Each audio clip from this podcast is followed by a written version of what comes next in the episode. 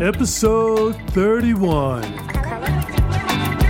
Today on the Movement of Color podcast, we talk about all the Jeffrey Epstein gossip and conspiracy theories that exist. Also, we look back down memory lane and talk about what it was like to be a POC in rock scenes. My name is Brandon Payton Carrillo, and I would like to get started. But before we get started, I just want to remind you to follow us on Twitter at movement underscore color. Thank you.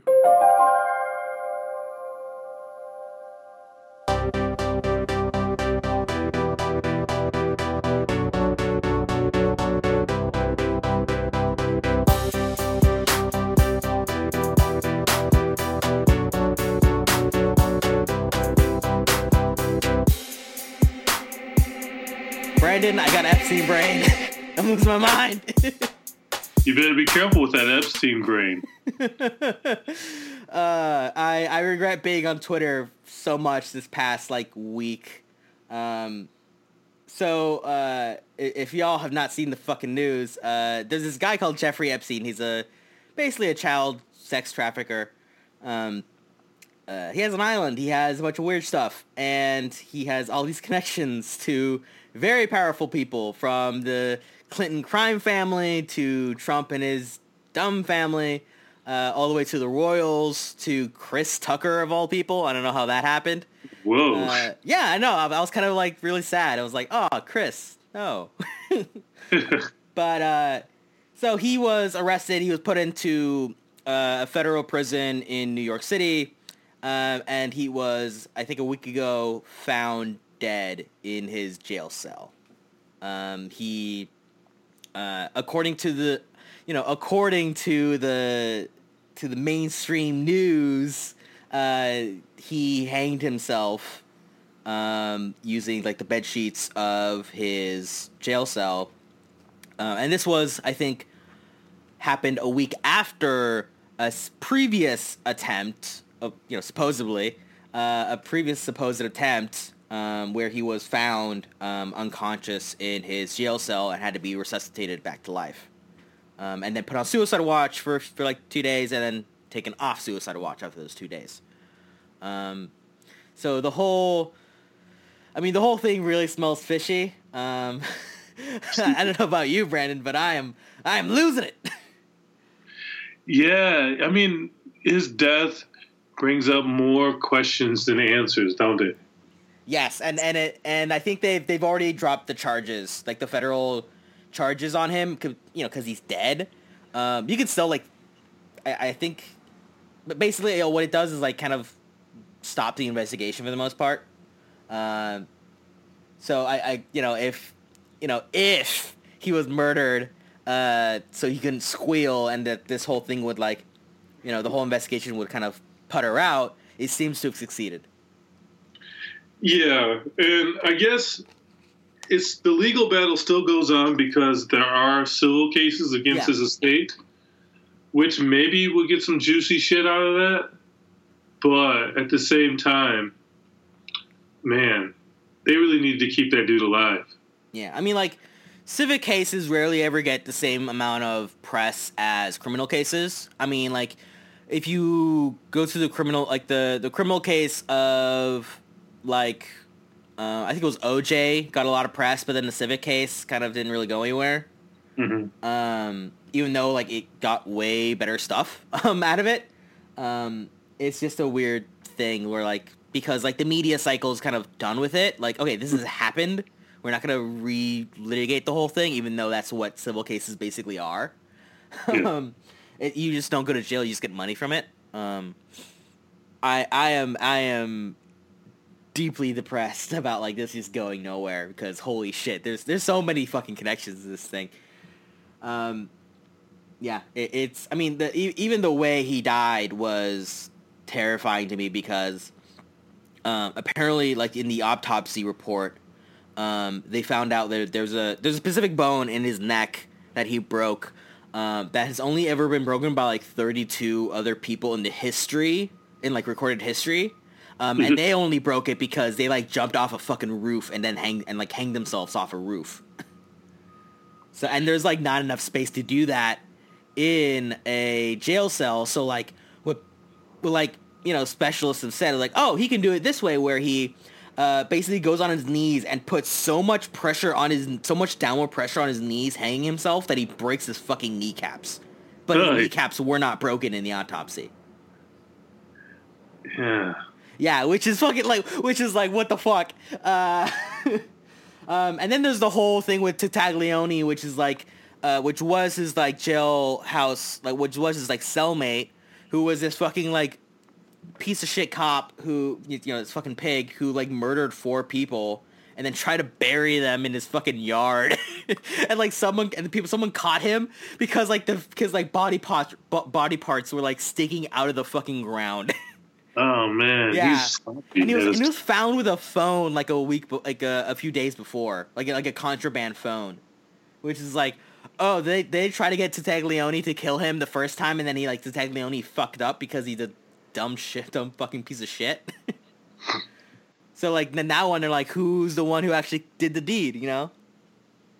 So yeah, let's talk about some of the conspiracy theories about this dude's death. Yeah. Because obviously the suicide sounds very, very implausible.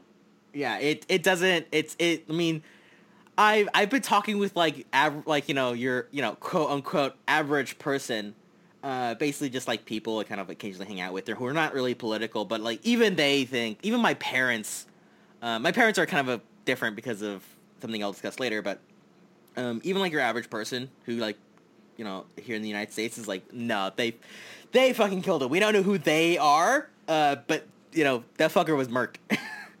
he got got. Got got. Could have been the Trumps. Could have been the Clintons. Could have been Chris Tucker. oh my god, Chris Tucker fucking sneaks in like a ninja and just fucking fucking kills him. I saw Rush Hour 1, 2, and 3. He got very competent after a while hanging out with Jackie Chan. So anything could happen. Oh, Yeah, yeah. Chris Tucker's been different ever since he started hanging out with Jackie Chan. He's like really good at he's like really good at like uh you know stunt martial arts and he's like real and he like loves uh and like he loves Xi Ping now. He keeps Yeah. talking about uh taking taking back Hong Kong and you know one belt one road and how Taiwan isn't really a country. I don't know. Chris Tucker's different, man. totally different. yeah, because people forget uh Jackie Chan's like a Chinese nationalist. totally. And just loves the fucking Chinese Communist Party. Yeah. He's a, he's a social imperialist, according to the Maoist of uh, the Philippines. Yeah, I think that's that's pretty accurate. Yeah. Um, no, no, we're not gonna like piss off like the one dingus who like listens to this podcast because of that. Well, maybe they'll keep listening because they're pissed. That's how people Yeah. watch podcasts. But all right, so let's talk about okay.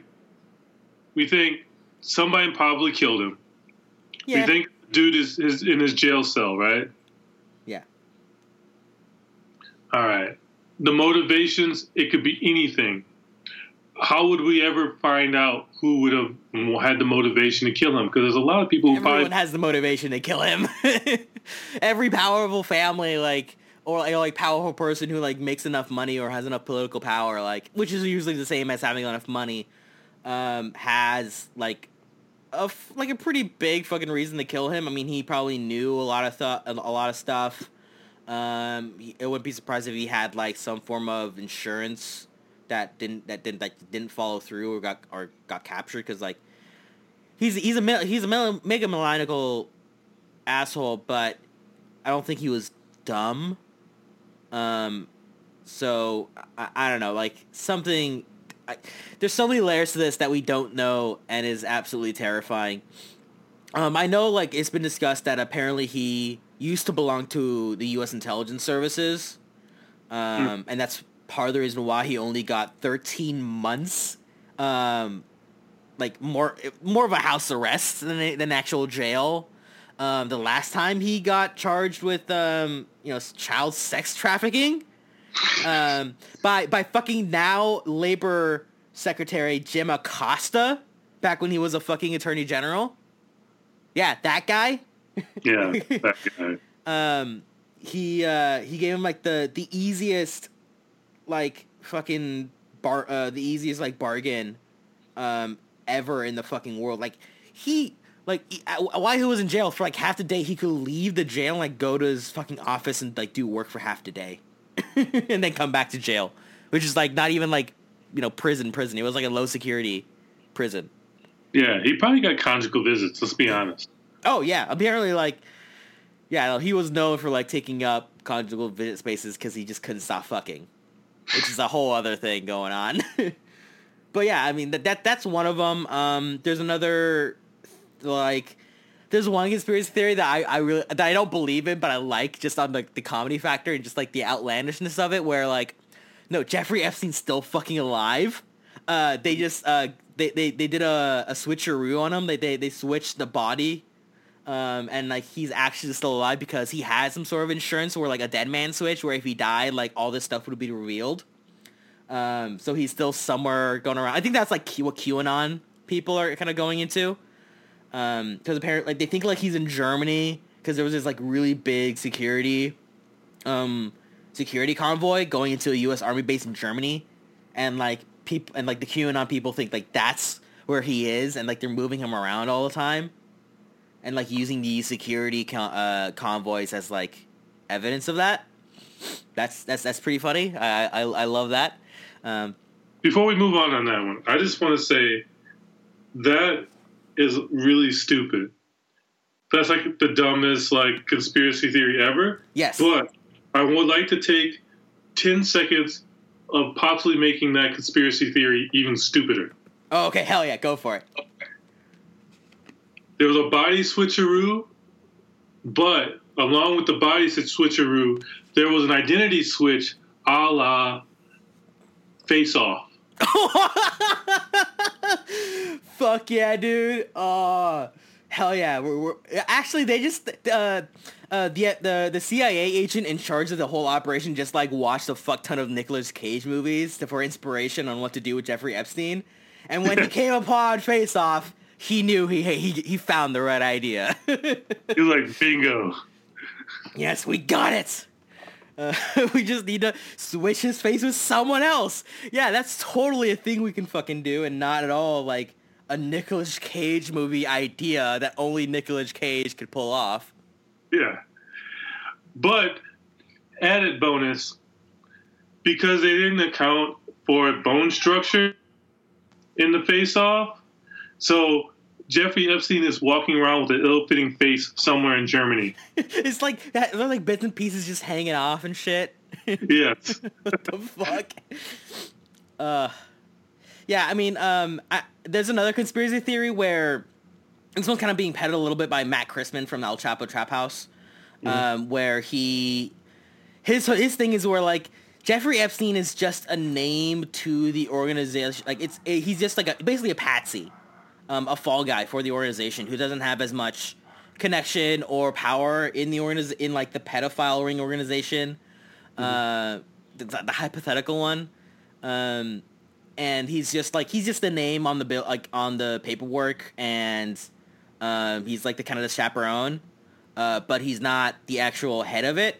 Um, and like that's why they could kill him and like not you know lose their and not be worried about like shit coming out um, that, so that's like another one that's being peddled by Matt Christman from El Chapo Trap House um, which is like I, I really think is a little, a little a little overboard I mean like yeah, could be, but like that like assumes this giant fucking pedophile organization and not like one dude's just weird fucking connect like you know more interpersonal connections with um you know all these rich people, which is I think is more likely than a fucking like a literal cabal.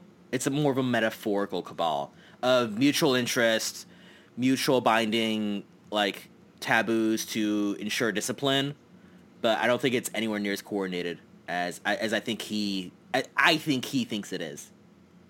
I, I agree with you. And one thing to me, I don't ever want to rule out is this guy is passionate about child sex. I mean, there's reports of he has like Epstein, a wall. We're not talking about Matt. We're not talking about Matt. We're talking about Epstein. yes, yes. To be clear, Epstein, Jeffrey Epstein, is passionate about child sex. Like he has a mural in his mansion of him like being all dommy over some naked chicks. Like who does that? yeah, I mean, he has a fucking uh, a painting of Bill Clinton in the uh, the dress, the infamous dress uh, from the Monica Lewinsky uh, whole like impeachment trial, like impeachment proceedings, like and, and the red pumps and everything. Yeah, Really? yeah. That's weird. He has he has a giant ass fucking painting of it. Um, I don't know, I don't know why, but he has it. That's I almost kind of want that for my phone wallpaper, but uh, that's fucking weird. It- Okay. it is. So, all right, what else we got? Um, so yeah, uh, I think that's like the main ones. I mean, the he the whole like intelligence connections. Um, I would not be surprised by because the CIA and like intelligence agencies have been connected to like previous, you know, child sex trafficking rings and narco and you know supplying uh hard like cocaine and uh, hard drugs to African American and Latin Latinx neighborhoods. Um, you know, from the whole, you know, um, you know, from all the drugs they got for the Contras in exchange for guns that they got from, um, they got from arms dealers that they got in exchange for gold that they got from uh, giving anti-air missiles to Iran um, that Reagan a hundred percent fucking knew about and a hundred percent signed off on, but he got Ollie Nor- uh, Oliver North uh, to be the fall guy for. Um, and then even then, you know, committing high treason was uh, apparently just a little slap on the wrist. Yeah, you got out, and then you know you could be a correspondent for Fox News, and life is life is good. Yeah, and and uh, you know, head of the NRA for a little while. Yeah. Yeah, that's right. That's weird. Yeah. Um, so like, and then there's the whole like, um, it's been mentioned like the possible connections to Operation Gladio, which was this like basically stay behind program in in uh, Western Europe where like NATO was like freaking the fuck out on like what if the USSR invades Western Europe, like. Basically, it's like set up a bunch of weapon caches and like sleeper agents who are trained in like guerrilla warfare, um, and basically they become like um, like resist like they were like they're meant to like lead and train resistance cells in like in uh, occupied Western Europe. Um, if the if the Russians ever invaded, um, never happened. So like they just had all these fucking like secret gun stashes and all these trained murderers, um, and they like wanted to do something with them. I mean, like you know, it's that thing where like if you have it and you're not using it, you feel bad about it. You know, Yeah, yeah. it feels like you're wasting it. Um, so they ended up using it to like, uh, specifically in Italy where they used they they used Operation Gladio equipment a lot. Um, you know, to like rig uh, an election against the communists who were like who basically won, but that election was stolen. Um, in 1948, the first election like after the Reconstruction, um, it there was assassination of a fuck ton of a lot of assassinations, um, civilian targeting, um, terrorist attacks that were then like basically false flag operations where they like basically said like oh where like they dressed up as leftists and then killed a bunch of civilians, but it was actually just a bunch of Operation Gladio people and like a bunch of ex Mussolini fascists that they Mm. recruited into Operation Gladio. Um, you know, it's or like they supplied arms to to do the the work uh, for the CIA.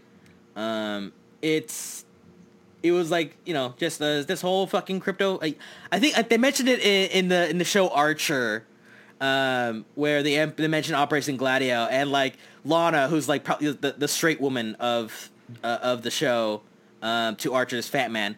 Um, she's like, oh, that crypto fascist CIA clusterfuck. oh man, I gotta rewatch that episode of Archer. That's a pretty fun show. But all right, so let's let's let's tie this up. We have a bunch of conspiracy theories a lot of loose threads with this Jeffrey Epstein. What does that kind of say about our culture in the big picture here in the United States? I, I think, I mean, in in the 1983 documentary episode, I, I discussed a little bit about how conspiracy theories are kind of core to Mexican political culture. Um, because there's mainly because it's, it's so it's a lot more obvious over there. Like, you know, there's beheadings. There's like people just disappearing. Um, it's a lot. I mean, so like conspiracy theories are kind of more common and more accepted because they're probably true. Uh, a good chunk of them are probably true, even though most of them are kind of a little outlandish. but I but here it's it's a little bit more like you're a crank if you believe in them. Yeah. Uh, but I think with, with this, even even non cranks are like, yeah, they fucking killed him. Um, I I'm starting to understand why my parents are like, yeah, no, they they totally killed this person and this person and this person, uh, and like they all have like very. But the problem is because there's no, um, there's so limited information and there's so many people who would want Epstein dead or like would want the person who was murdered, like very clearly murdered, dead. Um, there's so many like wild like ideas going around.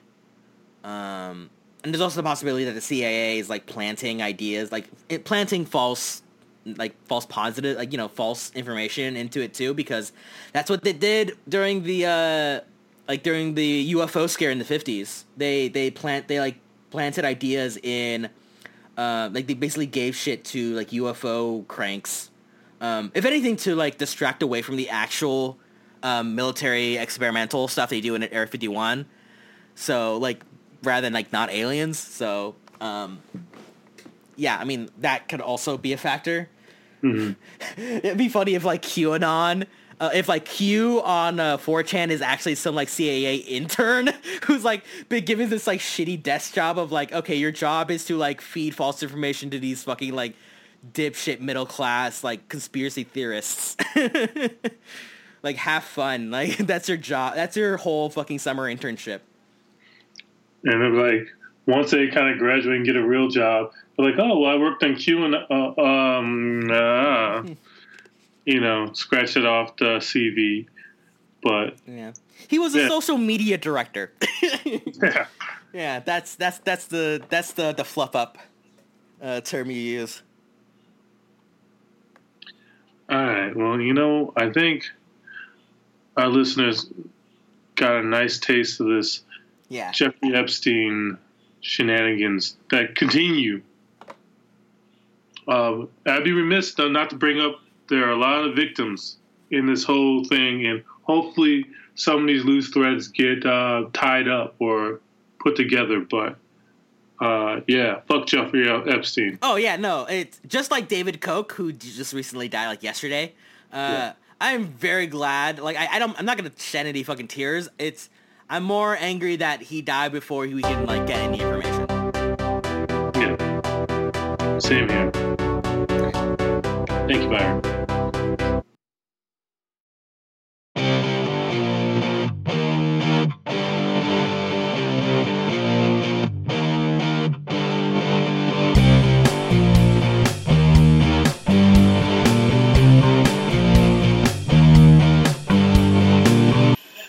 All right, so we got a very special guest on Movement of Color podcast. We have Laura Ramirez, feminist organizer, all around awesome um, punk, New York City. How you doing? I'm good. How are you? I am absolutely amazing. Awesome. I, I'm so I, I'm really flattered to be called an all around cool punk person because I feel like I'm not cool at all. But a lot of people say that I am. So I'm going to take that and run with it. Well, you should. You should. And let's be honest, like none of us were cool when we were kids. At least the people Yeah. were happening now. So Especially not if you were like a punk kid. Right? Yeah. Because like let's be honest, like when you're when you're like in that weird middle age of like eleven or twelve, like you're it's, it's not cool to be punk. It's only cool when you get to pull it off. But at that stage of the game, you just look. People ask you if you're like a weird emo goth thing. you know what I mean? It's not that cool back then. No, not at all. And then the kids that were cool and were punk, they were like the pop punk kids, and they were usually white kids. Yeah. kids. Oh God, yes, I know. To this day, I still see like grown ass people um, uplifting Alex Graham, uh, Alex something from All Time Low, and I'm like, looking at him reminds me of my middle school yearbook. Like it's 2019. Are we still doing this? It's crazy. No hate to Alex though, because I was a big All Time Low fan back in the day, but.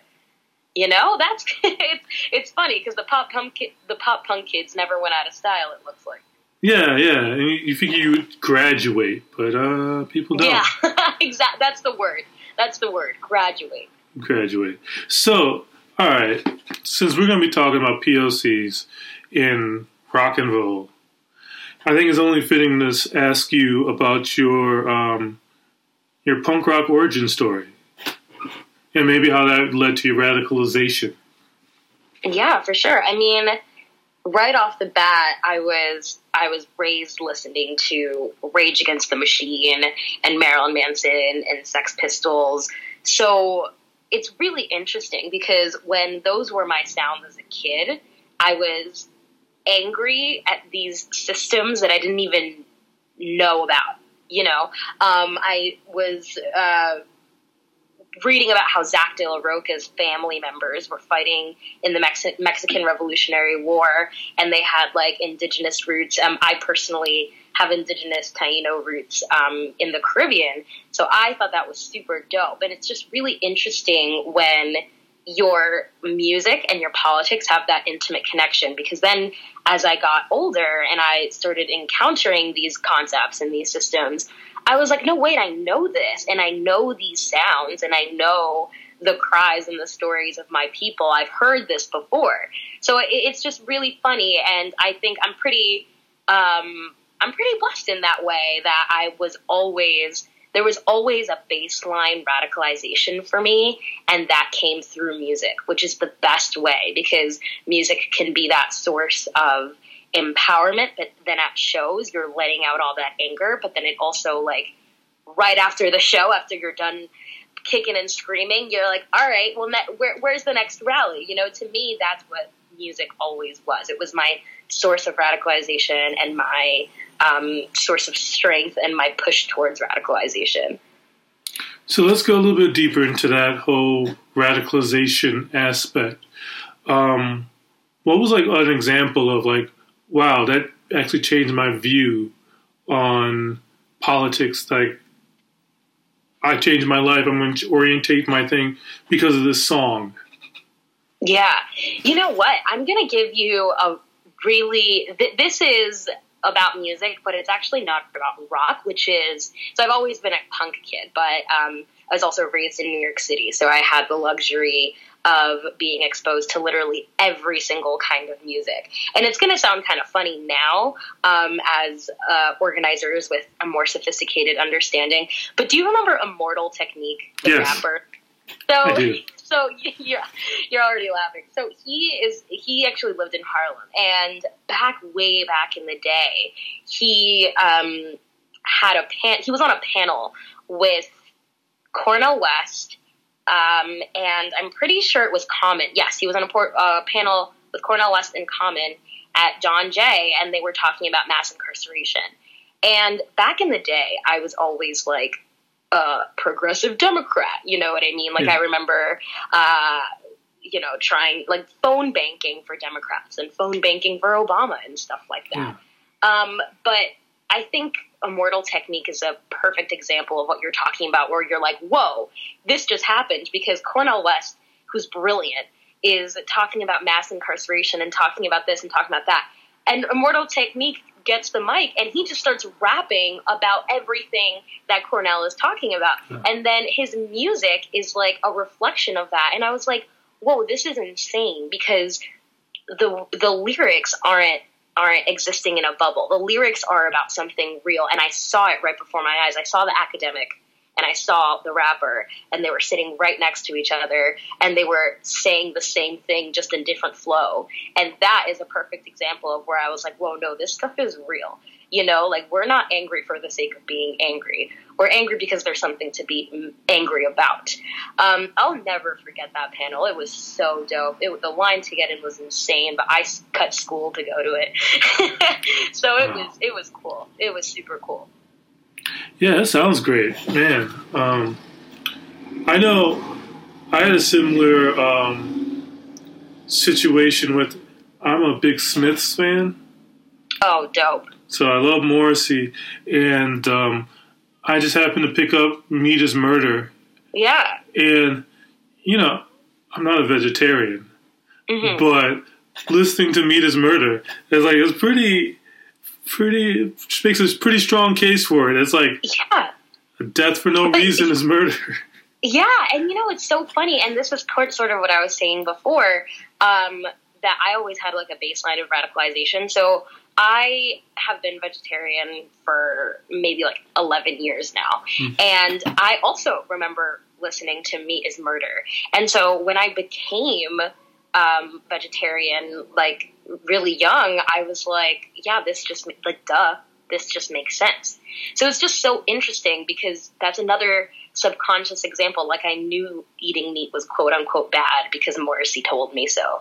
Um, and so when I made that decision to to um, be a vegetarian, I, I just made sense to me the same way that being an activist to now, um, fighting for, you know, you know, when I call myself a feminist and when I talk about bringing in male, male allies, I think about like Kurt Cobain talking about how, you know, Courtney Love is like the definition of a badass woman and how, you know, the song Rape Me in itself is a total critique about how women are treated in the music industry, right? When I'm talking about imperialism, I think of uh, that that speech that Zack de la Rocha gave about indigenous leaders who were arrested still by the American government. So like every single political line that I have has a musical component, which I think is just so cool. And it was always there.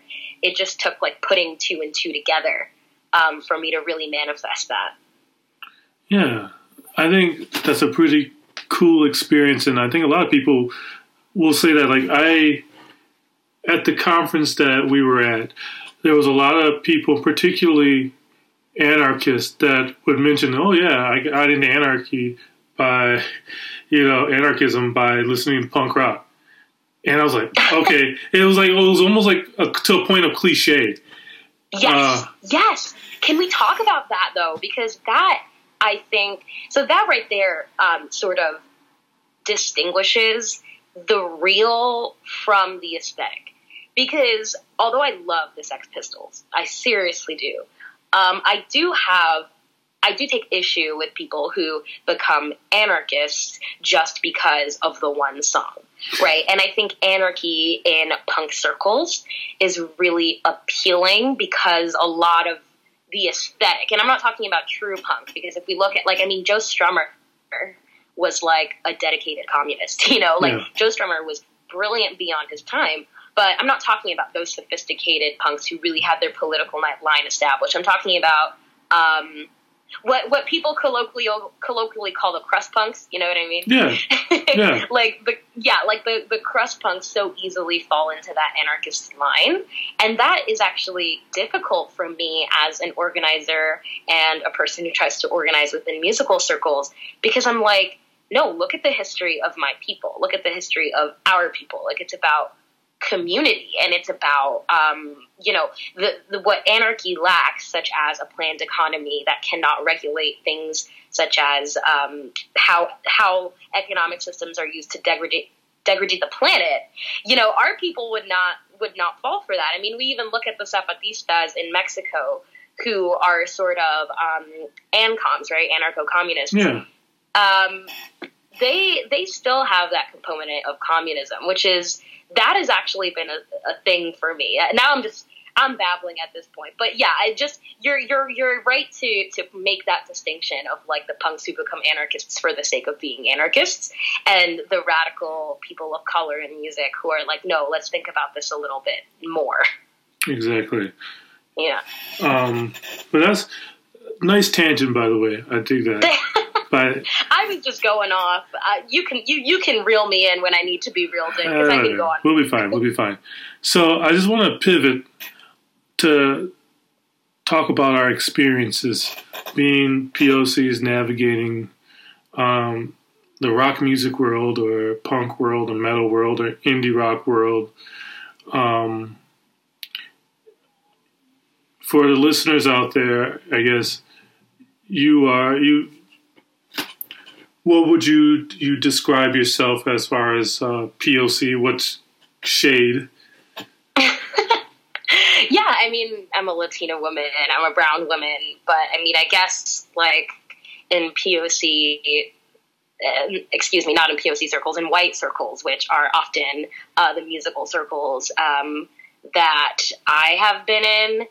Like the the thing about being a person of color is that quote person of color is just relative to whiteness. So it's not really about what identify I identify as. I mean, I identify as an indigenous Latina who's an indigenous Taina um, who is Latina as a result of colonization. I'm clearly a brown woman. Um, but I mean, the white people are like, oh, what are you? Are you this? Are you that? Are you the third? And I'm like, all right, well, I'm going to charge you five bucks for the next guest because. Wait, wait, they say, are you a third or something? like, they, they, ask you if you're like a quadroon or something. Like, yeah, they're just like, are you this? Are you that? Are you? I'm just like, all right, guys, let's let's all slow down. Let's listen to the music. But that's what's what I'm saying, right? Like, an identity of color is just relative to whiteness. And um, to answer your question, I think like that alone is one of the parts of being a person of color in, in the music scene um, because it's just very othering. Um, and it's just really tough because everybody, I don't know about um, you, you are so well traveled. You probably have seen a dozen mu- music scenes. Um, and it's, it's changed since I've started in the music scene. I mean, I started to go to shows when I was like 13 here in the city. And even though the city is so diverse and there were always a few brown people and a few black people and a sprinkle of like East Asian people and that sort of thing in our circles, the ones who were uplifted were always white people. Always white people. And um, as a woman in the rock scene and as a feminist organizer, it was really weird because my feminist icons growing up were like Joan Jett and Blondie, but mm. they're still white women, you know, and and and that is, I think, the biggest part of this conversation, especially for me, like navigating being a person of color in the music scene, in the rock music scene, but then also being a woman of color in the rock music scene, because that alone is a whole different ballgame. It really is, and just a reminder, you're referring to New York City. Yes, New York City. awesome. Yeah, it's uh interesting for me being Afro Latino, but like you know everybody's gonna look at me like, oh, that's a black guy. At least I had Jimi Hendrix in the zeitgeist. Yeah. To where, yeah, when I'm playing guitar on stage, they're like, oh, okay, yeah, so yeah. That happened. It's just like Jimi. just like Jimi. Or in the 90s, or even in early odds, Lenny Kravitz, you know. Um, yeah yeah. But who do we have? I mean, we we don't really have much. And you know, it's really interesting because I was thinking, I was having this conversation um, with somebody recently, and I was like, "Well, name one woman of color in a genre that isn't like pop or rap that has elevated to the same level of like name of of, of, be, of to, to a significant name recognition." And it's like. Um, Brittany from, um, the, you know, the band oh, that sings "Hold On." Oh gosh, it's fleeting me right now. You know, the sings "Hold I'll, On." I'll look it up later. All right, yeah. Um, so uh, yeah, Brittany, she's a black woman oh, in New York. Uh, Alabama Shakes. Alabama Shakes, thank you. so yeah, Brittany from Alabama Shakes. You have Bjork, and I'm like, yeah, but those aren't punk rock. You know what I mean? Like that's not punk rock. Those are cool indie woman, right? Yeah. And first of all, 15 years ago, they wouldn't have even um, reached the status that, that they're at, I would say, just because, you know, it, it, indie in itself is a very white genre. But I'm talking yeah. about punk rock. Like, I'm talking about the genre that I would say raised me. I cannot name one woman of color that's reached Jimi Hendrix status. I can't. Yeah. Or like Joan Jett status or Blondie status. You got to go a couple statuses below that. Like, um, Yeah, yeah, have you heard the band Romeo Void? yeah. Yeah, she's a she's a POC. Yeah, and so is um um Quantum Split from so the the lead singer actually the entire band is people of color, but the lead singer is a black woman uh, of Haitian heritage. But like would you even compare these bands to, you know, name recognition that half of these punk bands make? Like no way. No, No way. No way. That's yeah, that's that's the sad part. Like I need to change that. I need to start a band tomorrow and make it an angry feminist punk band. there you go. You got a guitar, you got three chords, Yeah. and the truth. You you ready to roll? yeah, that's that's my true calling. But yeah, that, that- I have to say, like that is the one thing in in, in punk music that it has not. If, if if it's changing, it's changing at snail speed.